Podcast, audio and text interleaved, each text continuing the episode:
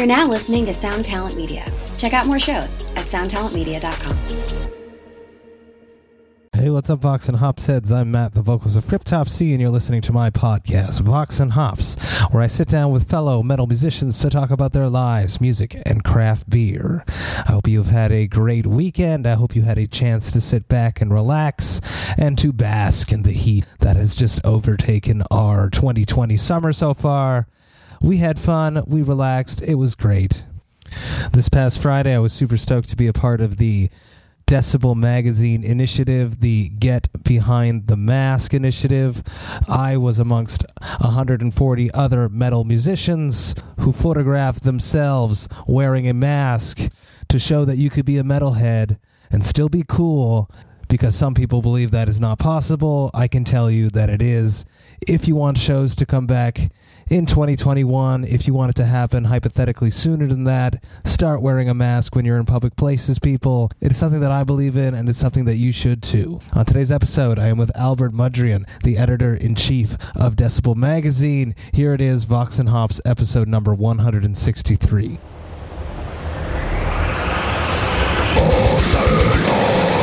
I warn you, what you are about to hear is very disturbing indeed.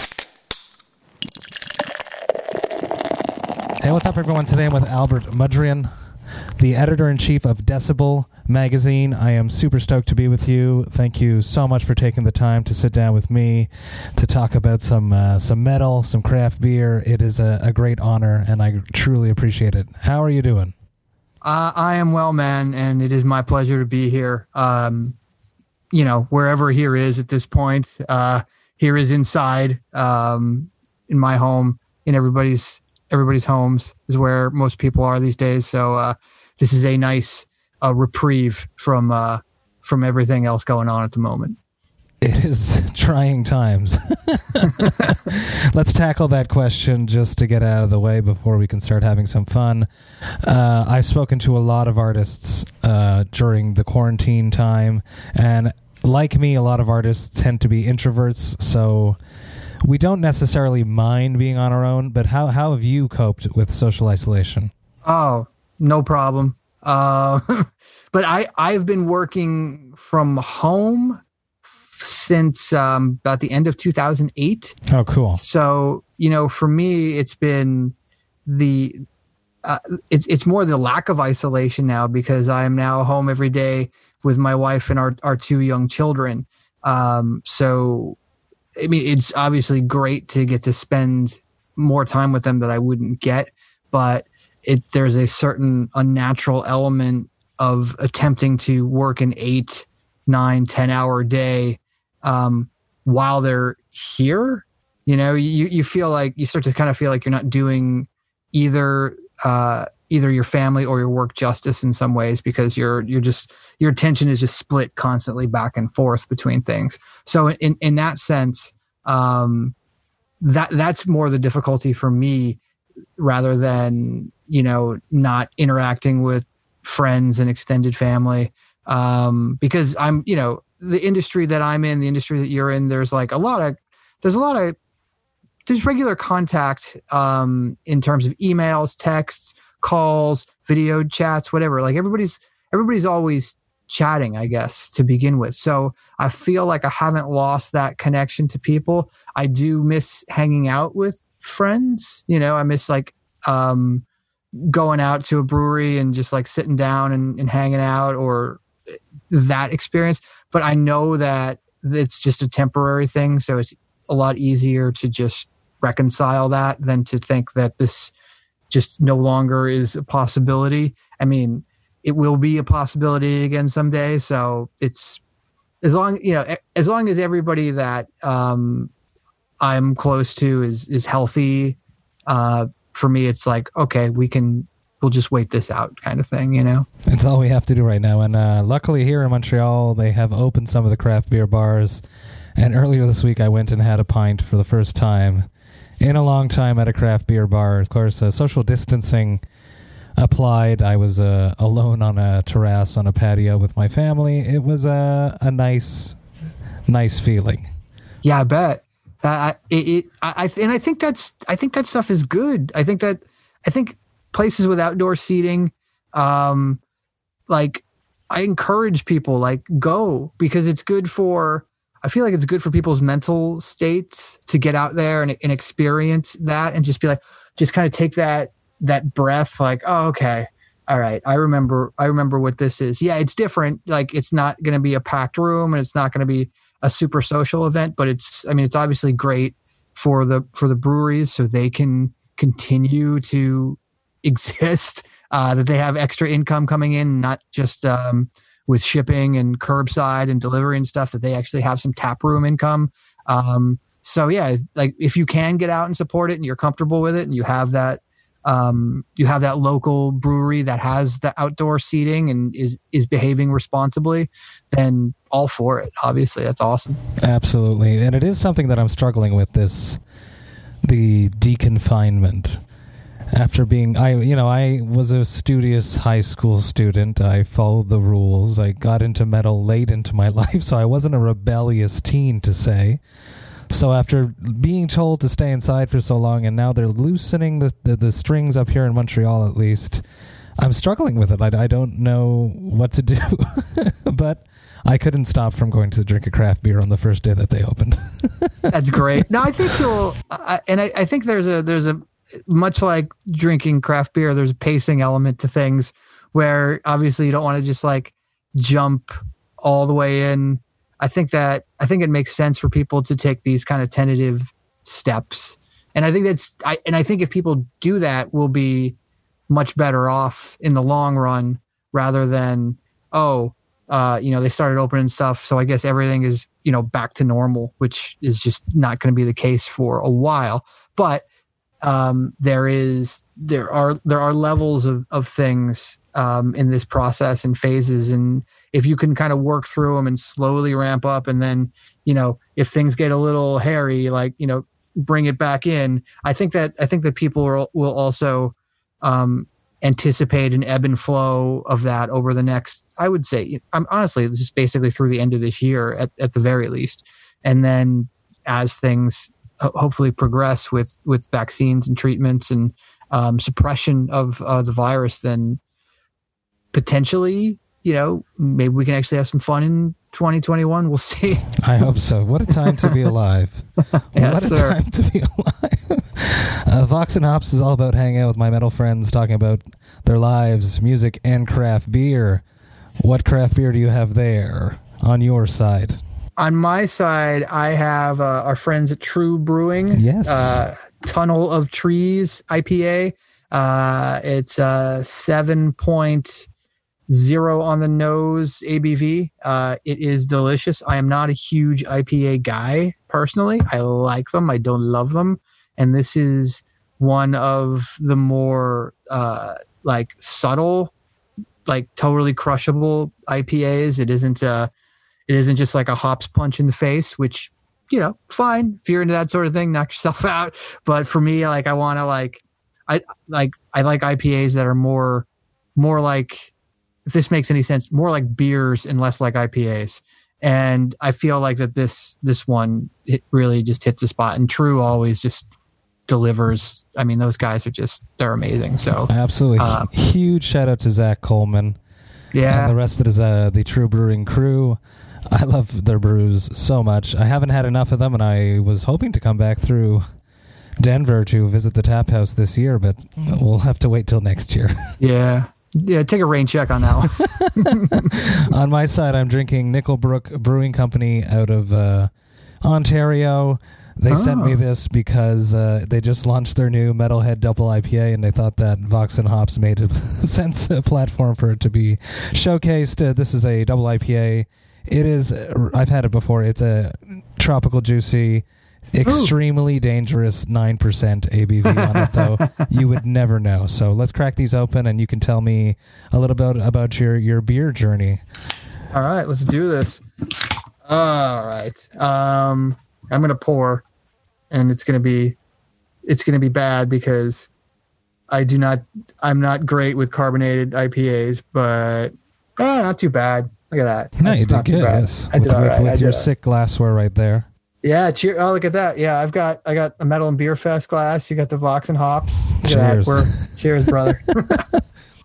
yeah, um, I mean my craft beer journey because I think everybody's um, well, you know, I guess it kind of depends on your age now. Uh, I I'm I'm going to be 45. My God, in a couple weeks, and um, uh, I would say that for me, the craft beer didn't really come into play in my life until about 2005, 2006, um, where previous to that, I was just kind of an indiscriminate drinker. Um, and it wasn't until um, I actually just uh, stumbled upon uh, a, it was a bottle um, at this bar in Philadelphia that's no longer there. It was called Eulogy. I can't believe I remember the name of that bar, but it, was down in the old city uh, area of Philadelphia, and um, there was this this like uh, this this bottle art with this like grim reaper looking figure on the front of it, and it was called Old Heathen, and the name of the brewery was Weyerbacher, um, who I you know would soon find out were from Pennsylvania, also up in Easton, Pennsylvania, only about an hour and a half from Philadelphia and and only about an hour or so where I grew up from in Northeast PA. So uh, I gra- I I ordered this beer, this Old Heathen, and it was this like just incredibly powerful, flavorful stout. And to that point, I think the only stout that I probably had was like Guinness. And you know, no disrespect to Guinness, Guinness is Guinness has got me through some times. I I, I, I got no ill will towards Guinness, but this was a this was just a much different experience with flavor and impact and just just the overall experience. And from that moment on i was like oh man i gotta like like what's this all about? You know and then i just started like i, I was like i gotta try more stuff from this weyerbacher place. And my my girlfriend at the time now my wife uh, made a trip up there within a couple months to their um, well, their brewery and tap room and distribution center was all just one place. And um, like tried a bunch more things, and it was like other stouts and Belgians, and I don't think they had any sours yet. I don't think they. I don't think they did any IPAs yet. They did weird ales, barley ales. They had all this stuff, and I just like we just got like each got a case of it and mixed and matched, and like from there it was just I was it was just on for me where I was just like okay this is what this is what beer is supposed to be. So yeah, that, that that's like 2005 or 2006. I think it was 2006. Now that I think about it, because I distinctly remember I was out with my friend Carl, who was a publicist at the time, and I think we were. I think he was working the Sword. You, I'm sure you remember that band, and they were playing Philadelphia that night. And he was like, "Oh, why don't you come out like beforehand, we'll you know we'll go to the bar and you could meet the band, whatever. I was like, yeah, sure, but happy to hang out or whatever. And yeah, so yeah, that that would have been 2006 because I don't think the sword was a happening thing in, in 2005. Just trying to remember my just placement of my my decibel issues and coverage in my head, how it all uh, how that timeline goes. But yeah, I think it's 2006. And there's so much in common with craft beer and metal, which is why I obviously have a podcast about it. you know, and uh, the, the, discovering those new beers finding that new band, that CD that that had, has eluded you back in the day when you had to wait for it is the same thing with like limited releases that these breweries are doing now, and you get so excited. I saw your TRVE Can, and I was like, "Fuck yeah, I want that!"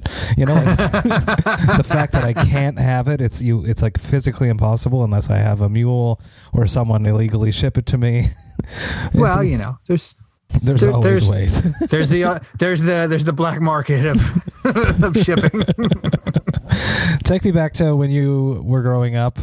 A classic Vox and Hops question. Uh, what would have been the soundtrack of your youth?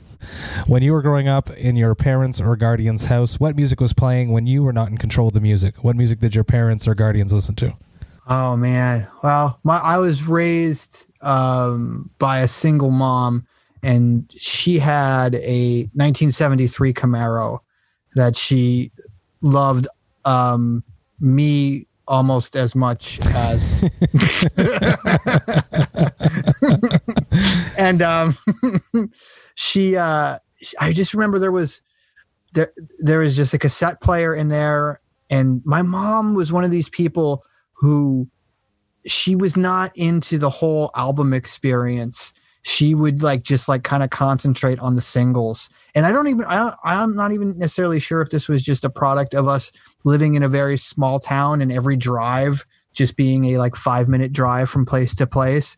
But I swear I would hear like the same couple Billy Joel songs from Billy Joel's greatest hits. I'd hear the same the one Bonnie Tyler song with uh, uh, the Turnaround Bright Eyes song, A Total Eclipse of the Heart. That's that song. Um, I mean, I would just generally hear that kind of stuff. I'd hear REO Speedwagon. It was like just a lot of like kind of classic rock and pop stuff.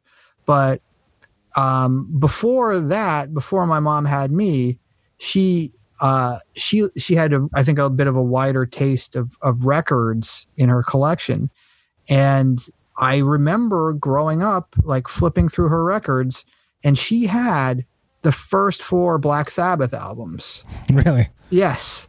And as I got older and like started to get into metal like on my own, like by the time I was like 13, because like these like when we start talking about like the these these cassette uh trips in the car, we're talking like, you know, anywhere from like eight to 10 years old kind of area. So by the time I start like kind of finding my own way and discovering um, not necessarily discovering, but getting exposed to um, the early commercial heavy metal things in, in the that were being uh, played in the U.S. at the time, like Def Leppard and Twisted Sister and Quiet Riot and things like that. Um, and you know, uh, Ozzy. I remember the uh, the Randy Rhoads tribute double live album was um, was a big deal to me because uh, because I knew there was because I knew Ozzy was the guy for Black Sabbath and I knew my mom had those Sabbath records, which she never played around me, mind you. It was like it was just like she had them when she was like but she had them before me and like was into that. Um, and I don't even remember how she got into it. I think she saw a cover band or something and they were playing Sabbath and she was like, "Oh, who's what are you guys playing?" And she just went out and bought all the records immediately after that. I, I don't know what like what how I made started to make that connection, but like I I got into Sabbath through those records, and then I got into plenty of other things just like as as a as a young metalhead does like you know you start ramping up going from the heavier things from sabbath to to you know from from the kind of poppy def leppard stuff to maiden to metallica and then slayer. um, slayer yeah um, but for me, it's like where everything changed, and for me, everything changed with obituary, cause of death when I when I first heard that and got that, and that's like because I had I had I had friends who were into death metal before I was, and they were more adventurous and like like they they like they would have they they had like beneath the remains and symphonies of sickness and I was still like, oh, I don't know about that. I'm gonna, I just stick with this Testament, practice what you preach cassette. You guys go, you, you want to go into that? I'm not ready for that. But I think for me, it was like Obituary was that band that um, w- was able to uh, be that transitional band for me into something more extreme. And I don't know if it was the the fact that it was maybe it was a, little, a bit more melodic than some of the other um, uh, death metal bands that were around back then, but uh, then this, there's just like an there was just an air about that record, and I'm, I, I I know some of it had to do with the cover art and the the segue intros between songs, and obviously John Tardy's insane voice, like all that, like kind of came together in that package. It was like the first thing that just like felt felt different than all the other records, which I eventually got way, way, way, way into. But it's still um, that still was like the one that really kind of set me on the path that I never. Thirty years later, I haven't I, ha- I haven't stepped off of really. So um, yeah, I, I, I think that's probably it. It's it's done you well, that's for sure. Uh, Decibel is a huge, huge magazine, and I get excited to this day when I see it and I see my friends on it. Right now, we have uh, Imperial Triumphant on the cover. And when I see my friends up there, I'm like, yes, it's become a milestone for a band. Just imagine and to, to something to create something to be part of something that is a milestone for something someone is very very interesting and uh, would must feel nice. It does. There's um there's something that's that it's it's happened in the last few years where there is this generation of bands that are coming out now that I am legitimately and genuinely excited about. And they were people who grew up reading the magazine because this is this is year 16 of decibel. This is like get getting old. Um, getting getting a little a little old. Um, so so for me it's like it's like you know a generation is like what seven eight years? So this is like become a multi-generational thing now. And you've got these kids who grew up you know they're in their late 20s early 30s like i mean your age like this like these people who grew up with the magazine like don't really remember things before the magazine.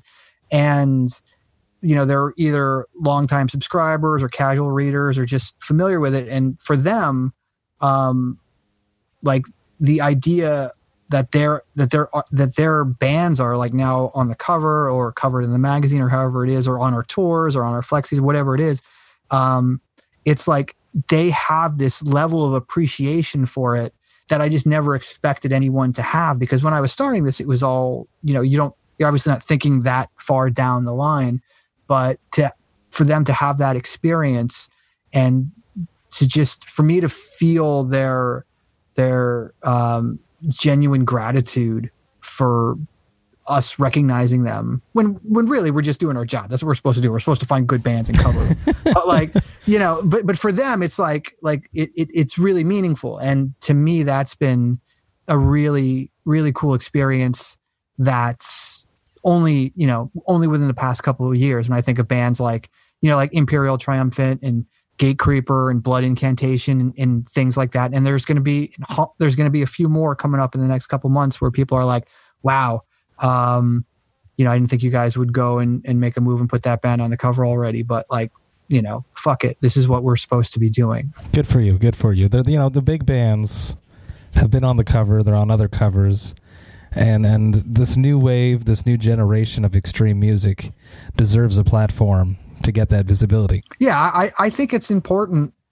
I think it's important that we take those chances and we, cause like we've backed, I mean, I think if you go, if, if you were to go and look at the body of work, the 190 issues or whatever it is over 16 years, you would see that like, okay, yeah, there's Iron Maiden on the cover, there's Metallica on the cover, there's Lamb of God on the cover, but then there's like, oh, there's Ghost on the cover when their first record came out, or there's, um, geez, I don't know, like there's Haunt on the cover now, and like there's these like these these things that I guess are perceived as risks. Um, but I think that that's I think that's important for number one to keep um, to stay honest and keep your readers engaged and kind of keep people guessing a little bit, but also to provide a platform for bands that these days don't have as nearly as many to choose from as they did when I was growing up. When I was growing up, or even when I started the magazine 16 years ago, you had so many more tools to develop a band to to to move them forward and break them you had you still had mtv you still had radio um, you had um, physical goods still being the the the biggest medium for selling music um, and obviously touring um, and so way way more magazines yeah way, way, tons more tons more magazines. print magazines which is something that it's, it's not not as popular as it used to be now. You guys are one of the no. last survivors. no, no. So like you had all these opportunities for bands. Um, and if like if you're an up and coming band, like oh maybe one thing doesn't work out, but you can try something else, and oh um, you know like you have other you had other options. Well, now there's so few avenues that I feel I don't want to say I feel like a sense of obligation, but I think it's important for us to get behind bands that otherwise don't have as many platforms to choose from. Like when your when your platforms are essentially like, you know, Spotify and YouTube and social media, it's like that's not a great formula to develop anything. And the fact that like there's millions of people out there you're competing against. Yeah, and and the way that the touring is structured, it takes so much longer to, to, to develop bands and for bands to go from an opening spot where they're making 150 bucks a night to even graduate to a second of four and that development is like so protracted compared to what it was even 15 years ago so for me it's like if if we can provide an opportunity to for a band to like get a get a push forward i'm i'm all about it i think i, I think it's like it's again it's what we should be doing in addition to um just um, presenting a uh, snapshot of what's happening at the, at the moment in the, in the scene. Well, congrats for that. It's uh, I, I hope more people go that route and just keep pushing things that they love. That's important for the scene that deserve more recognition. Um, I would like to touch on. Uh, you mentioned uh, after 16 years that you feel like it's getting old. How do you keep the magazine fresh and keep it cool for yourself and keep people intrigued in it? Oh, I, I, I, maybe I, maybe I misspoke or you misunderstood. I, I'm getting old. I, I'm just, I'm old. I'm, I'm I, I started this when I was in my 20s and I'm in my mid 40s. So it's, um, yeah, um, no, but the, to me, the, the magazine is still exciting to me every, every month.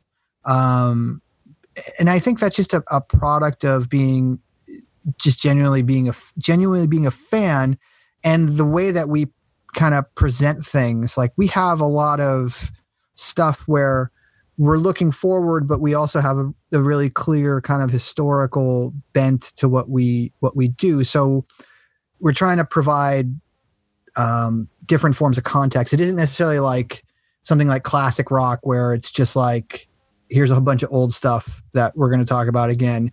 Yes decibel is going to talk about old stuff particularly through the hall of fame series but um, we are going to you, you know keep moving forward with newer artists and people who we find engaging and trying to mix the the, the different generations of things because there's just so much there's so many different styles and subgenres to cover um, that I think it just naturally uh, lends itself to to to that excitement. Like I don't I don't feel like I have to try anything to to remain engaged, you know. And I and I, I think just like anybody else, I have days where I'm just like, you know what, I am not going through those 15 albums in my holics today just because I can't deal, and I'm just going to put Left Hand Path on for the next like the next 45 minutes, and then I'm probably going to put Clandestine on, and then I'm just probably we'll see if I get past 1991 today. I don't know, like, I, and I think that like I think that maybe that helps because I don't like I just kind of you just kind of let it happen. Like yes, there is a certain um, responsibility and a certain um, uh, I don't want to use I don't I don't want to necessarily suggest that it's a slog or or, or trudge to get through some of those um, records because there is such a high volume of them. I feel like we get more stuff than we've ever got before. But um, I think that when you have that balance of familiarity plus something new, um, I think that, that I think that's always just helped in this the way that we run the magazine, the way we assign the content. Um, so I think it just kind of I, I, think it kind of works out that way that I that I don't really have to try. You know what I mean? Which is good as long as it's exciting for you still, and it's something that you would actively want to read and be engaged with, then you're winning, and that means that it's still working. Yeah, I, I mean, I would say, if anything, I wish I got to spend more time just on editorial because we have over the years developed so many different things that we do that sometimes it's like I don't the magazine is always like the main engine of what runs everything but there's definitely there's definitely some days that will go by where I don't work on it at all, which to me is, seems insane. But like when I think about everything else that we have have to do, whether it's you know tours or festivals, obviously not so much right now, um, but like books, uh, flexi series, the website, um, just general distribution stuff to handle. Like there's there's a uh, a steady stream of things that even if the the magazine wasn't a thing, it would still be we'd still be busy. Which again, when I started it again, like it was just the magazine, and I couldn't imagine any of these other things that we we now do. But um, so yeah, like it's a treat, you know what I mean, to kind of to get actually to be able to sit down and edit and write or um, copy edit or imagine how the the issue is going to get assigned or come together. Like that's that's still fun because of everything else that's going on all the time. With all the people not being as engaged with hard print things, was there ever a moment you guys were afraid that you wouldn't be able to continue, and that's why you had to start doing all this extra outside content?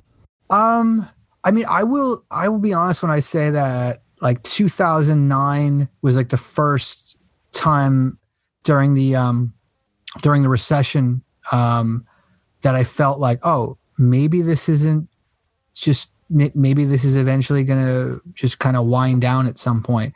I could imagine it. It was the first time I could imagine it not working. And again, we were only five years into it then.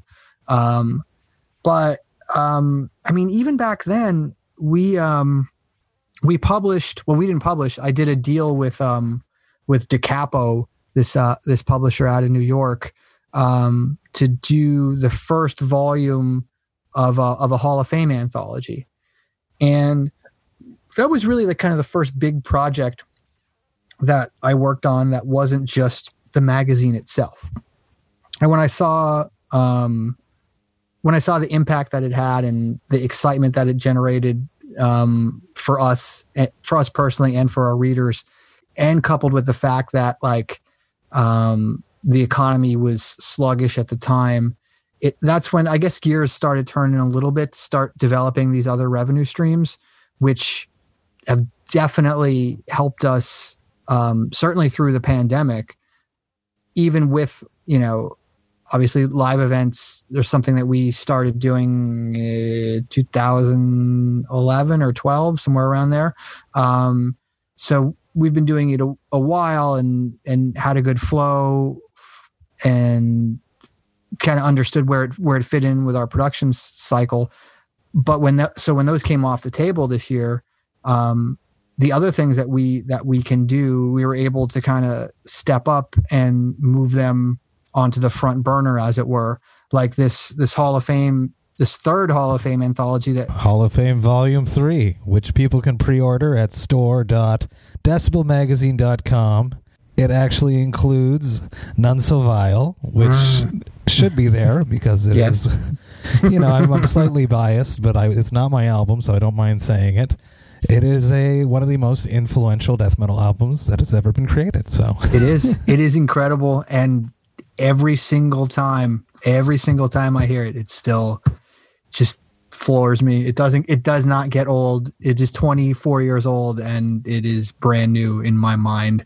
Um, but the the idea that like the idea that we even published that or that or that it's you know it's up for pre-order right now. It'll be out in a couple weeks. Um, it wasn't on the schedule. It wasn't a book that we were going to do this year. Um, we are doing we we did one book last year. It was a Paradise Lost uh, biography, and we have one book that we originally had on the schedule this year, which will be out in November. Cool. Um, which is a history of the U.S. black metal scene, which we have been working on for years, and I'm very excited about that project. That thing is going to be awesome because it's almost done and it's like just I've worked with the the author um, who's one of our longtime contributors, a guy named Dan Lake. Like I've worked with him closely on it for years and seeing it all come together, it's just it's it's wild. But it's going to be great. I'm really excited about that. But the idea that that was the only book on the schedule, um, and that once the live events kind of went away, it was also like okay, I have a little bit more time, and we have a little bit less revenue what can we do to fill in a, a gap here? And then it was like, well, I hadn't planned on doing another anthology just yet, but it was like four or five years from the second one. It was like 2006 or something, I think. So it, the fact that we do different things enabled me to, to kind of plug this in. And if we hadn't started developing these things years ago, we'd have just been like, we'd have just been without, you know what I mean? So we're we're very fortunate in that we've we have developed all of these different things over a long period of time. It's awesome. You're like an octopus with tentacles in different projects, just at all times, managing it all. We have to talk about uh, the Metal and Beer Fest because I've never played it. I've never been to it, but every year when I see it happens, I'm like, I must be there. well, you're com- you're coming, you're coming at some point. so, so tell me about how this all came together. I'm sure you've spoken about this before, but I'm very interested. I know that metal and beer to go together. How did you figure it out? Well, I this I guess this this the seeds of it really started all the way back in 2009 when we started having a craft beer column in the magazine. Um, our um, our longtime contributor Adam Tepedelen, who is now um, one of your country mates. He is he lives in Vancouver now. Um, he um, he he was a beer writer and a metal writer, and it, you know we were talking one day and and we're just you know riffing on content ideas. And he's like you know he's like it's like we should do a piece on the relationship of craft beer and, and heavy metal. And i was like man i was like i love craft beer. And and i have seen like there and you know i explained to him that that i guess we, we would call an origin story for me in terms of craft beer how how it was through this artwork which to me i associated with heavy metal. Um so I was like, you know, I was like, fuck it. There's a, I was like, this could be a monthly column. Like we could just like really go all in on this. And he was like, really? I was like, yeah, man, let's do it. So we started doing it. And it was like, as we were doing it, it was like more and more like metal themed breweries were like popping up years later. And a lot of that had to, had to do with the, um, just the laws in the States regarding like craft breweries and, and, and things like that. They had been, e- even for the first few years of the column, they were really they were really stringent, and things didn't really start opening up. I would say probably till about 2012, 2013 for for that stuff in this country. Those are all laws that were like created right after prohibition. So pretty much, it's true. Up, up here, up here in Quebec, uh, we're we're still being strangled by them, and it's it's crazy. It's been almost hundred years that we're still dancing around the same laws. Yeah, you guys, you know, you here in Virginia where I live, it was it was like that like i said up until about 2013 2014 but there's a brewery in virginia who you may have heard of called hardywood who who are oh they're so good. They're so fantastic. Um and the one of the owners um was a lawyer and he he started working with the um R- richmond is the capital of virginia. He started working with um lawmakers out there to just like kind of get the laws changed so they weren't so prohibitive for for craft breweries to to to exist and thrive. And since then, it's there's been like this obviously this craft boom. Um, I get a little sidetracked. I'm sorry on, on a tangent, but it, I'll bring it all back um, to where I would say around that time, you know, like around 2013 or so, as I saw the craft breweries popping up and more and more with kind of metal associations. Obviously, Three Floyds was around, Surly was around when Todd Haug was still there. Um, TRVE was was just getting rolling around then.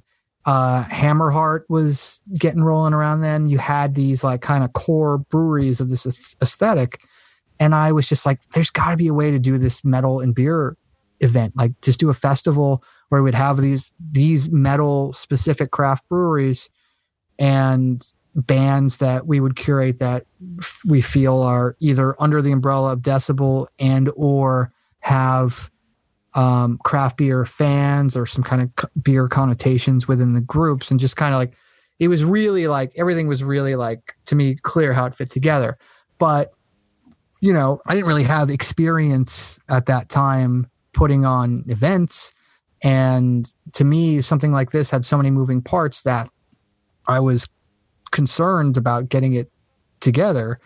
Um, and also we were a small staff and I was just like, I, like, I don't know how to do this. I don't have the time to do this, but I know this is a good idea. So we started talking to an agency, um, that, uh, th- they were the people who like basically booked the Bonnaroo festival and they were like, they were all in on the idea and we started talking, we got pretty far down um, the path of of a business relationship with it. But then um, it was getting clear to us that it was like, wow, like they they they were going to own way too much of it to the point where we just weren't comfortable with it.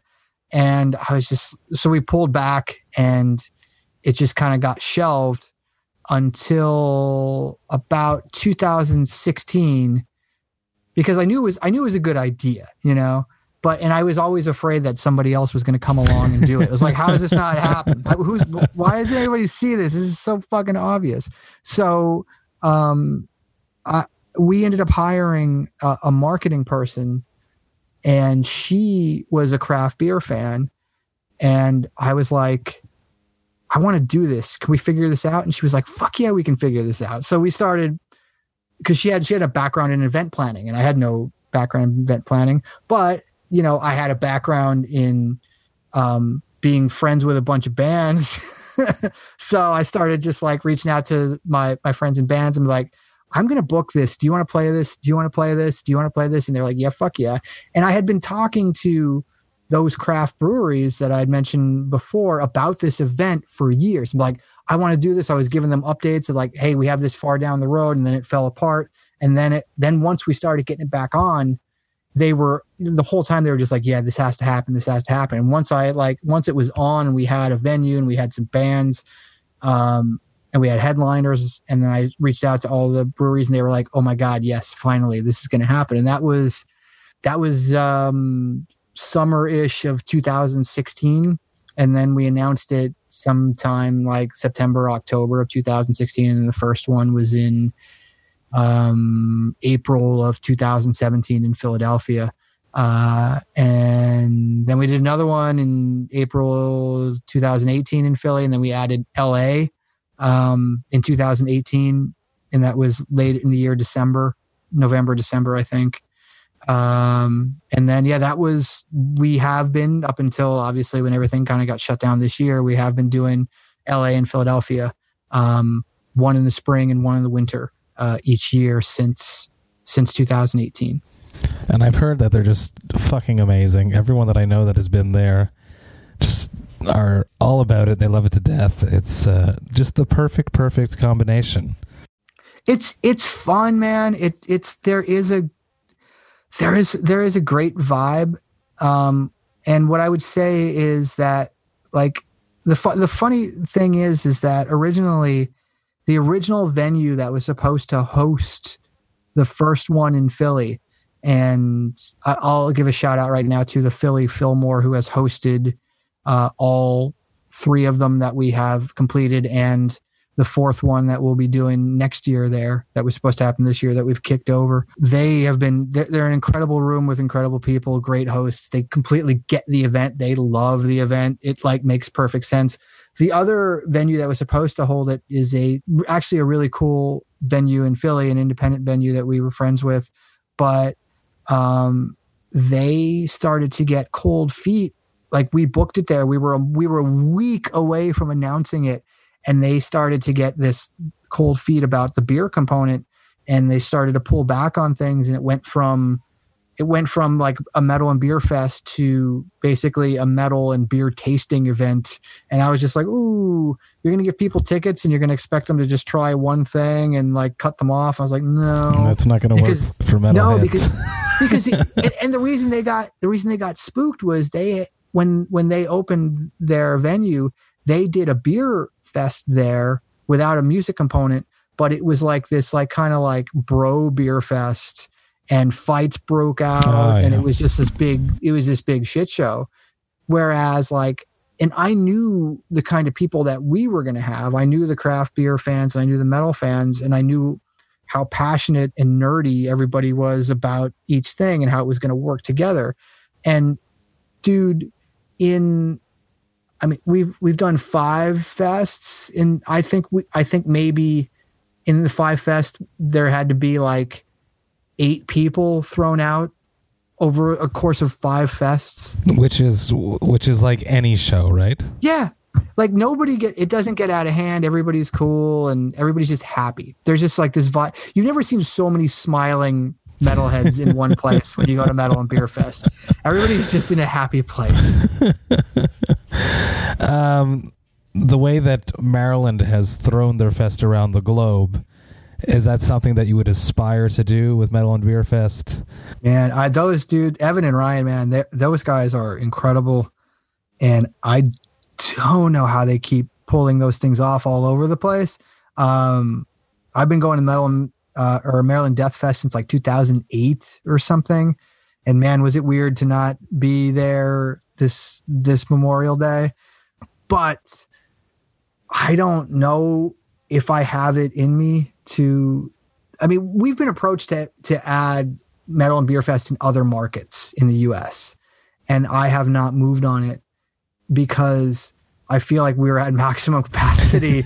Um, the octopus like, is full. Yeah. Yeah, it's like there's there's eight. I don't. It's you know, uh, I I I I can't. Uh, I don't know how it would work unless we started hiring more people. But I don't want it to get too unwieldy. You know, like those guys, what they're doing, they can handle it, and that's what they do. Um, you know, what I do still is the magazine first before everything else. Um, so I don't, and I and I don't want it to get to the point where there's one in every city, and it gets maybe a little less special, and and you know, like it it works. And I mean, I could, I under the right circumstances, I could imagine adding another one somewhere, um, but uh, it's really been it's really just been a capacity issue that's prevented us from doing it. And and yeah i i don't know man. I like i don't i i try to to just kind of pace ourselves with that stuff. If it's if it if it does happen it'll happen in a very organic matter and it'll make sense. But it's not something where I look at it and, and I'm like looking at a map and like, all right, let's put one here, let's put one here. It's not, you know, it's it's it's not like that at all. Like like LA was the big experiment in in in a lot of ways, and and that worked. And um, you know, you, you just want to be careful, you know, because that's the other thing to us. Like, like if we fuck it up, the the brand and so much is attached to it, where you really just want to be certain of everything. You don't, you know, you don't want to be risk averse, but you just want to like be certain of what you're doing and and and, and be 100 percent in on it. And like that's, I think that's why we've been successful is that all these things that we're doing is because we really want to do them because we're excited about them and i just don't want it to get i don't want it to get to the point where it's a chore you know what i mean? Exactly. Just like the magazine yeah. Mm-hmm. you got to do it for for, for imagining yourself as the fan. Right. one last question. Mm-hmm. uh, what is your hangover cure? Huh. Hangover my hangover cure is to not get any hangovers anymore. we try that. We, we, that's what we say when we wake up, but it's too late. well, I got to say that it's really hard for me to get it. If the only time I have a hangover anymore is maybe at Metal and Beer Fest, um, in which case I have to just like get into work the next day um, and like figure some stuff out. Cause it's like, I mean, there's a little bit of sampling going on during the event, but there's like, you'll never find me drunk or anything during a metal and beer fest. No, no, you can't. That wouldn't work. No, no. But like afterwards, like to decompress, yeah, I'll have a few drinks for sure after we get out of there for one of the nights. Um, but for me, like I am my whole thing was I don't I, I generally don't even get to touch a beer until like this time, like nine o'clock and on at night when the kids are asleep, when I can kind of like wind down and focus a bit. And I really it's like I just have one beer. I try to make it I try to make it a higher ABV so it counts. And it's kind of I, I, get on the express lane to um to where I'm going because I you know I don't have the hours to sit around and like oh, this is a, a, no table beer. No, no, no, no. This is uh, this is this is going to be a high gravity experience. Um, so I don't. I generally I'm not hungover. So when I do, it's just like, oh, I got work to do. So it's just like. Like you get for me, like like like I said, it when it when I'm hung it, those those rare times when I'm hungover, it's like a night after a metal and beer fest where I have work the next day, and then the adrenaline of show day and and moving forward with all that stuff it's just like you just forget. So that's all i have. That and throwing up i guess as a beer. Definitely happens. Although i can't i can't remember the last time i threw up. Albert thank you so so much. I really really appreciate it. Everyone go pre-order the hall of fame volume 3 it's a fucking great thing. And you know there's none so violent. It's so so i have to keep telling you to get it it's worth it for the Lord Worm quotes alone. I assure you, they are hilarious. He's amazing.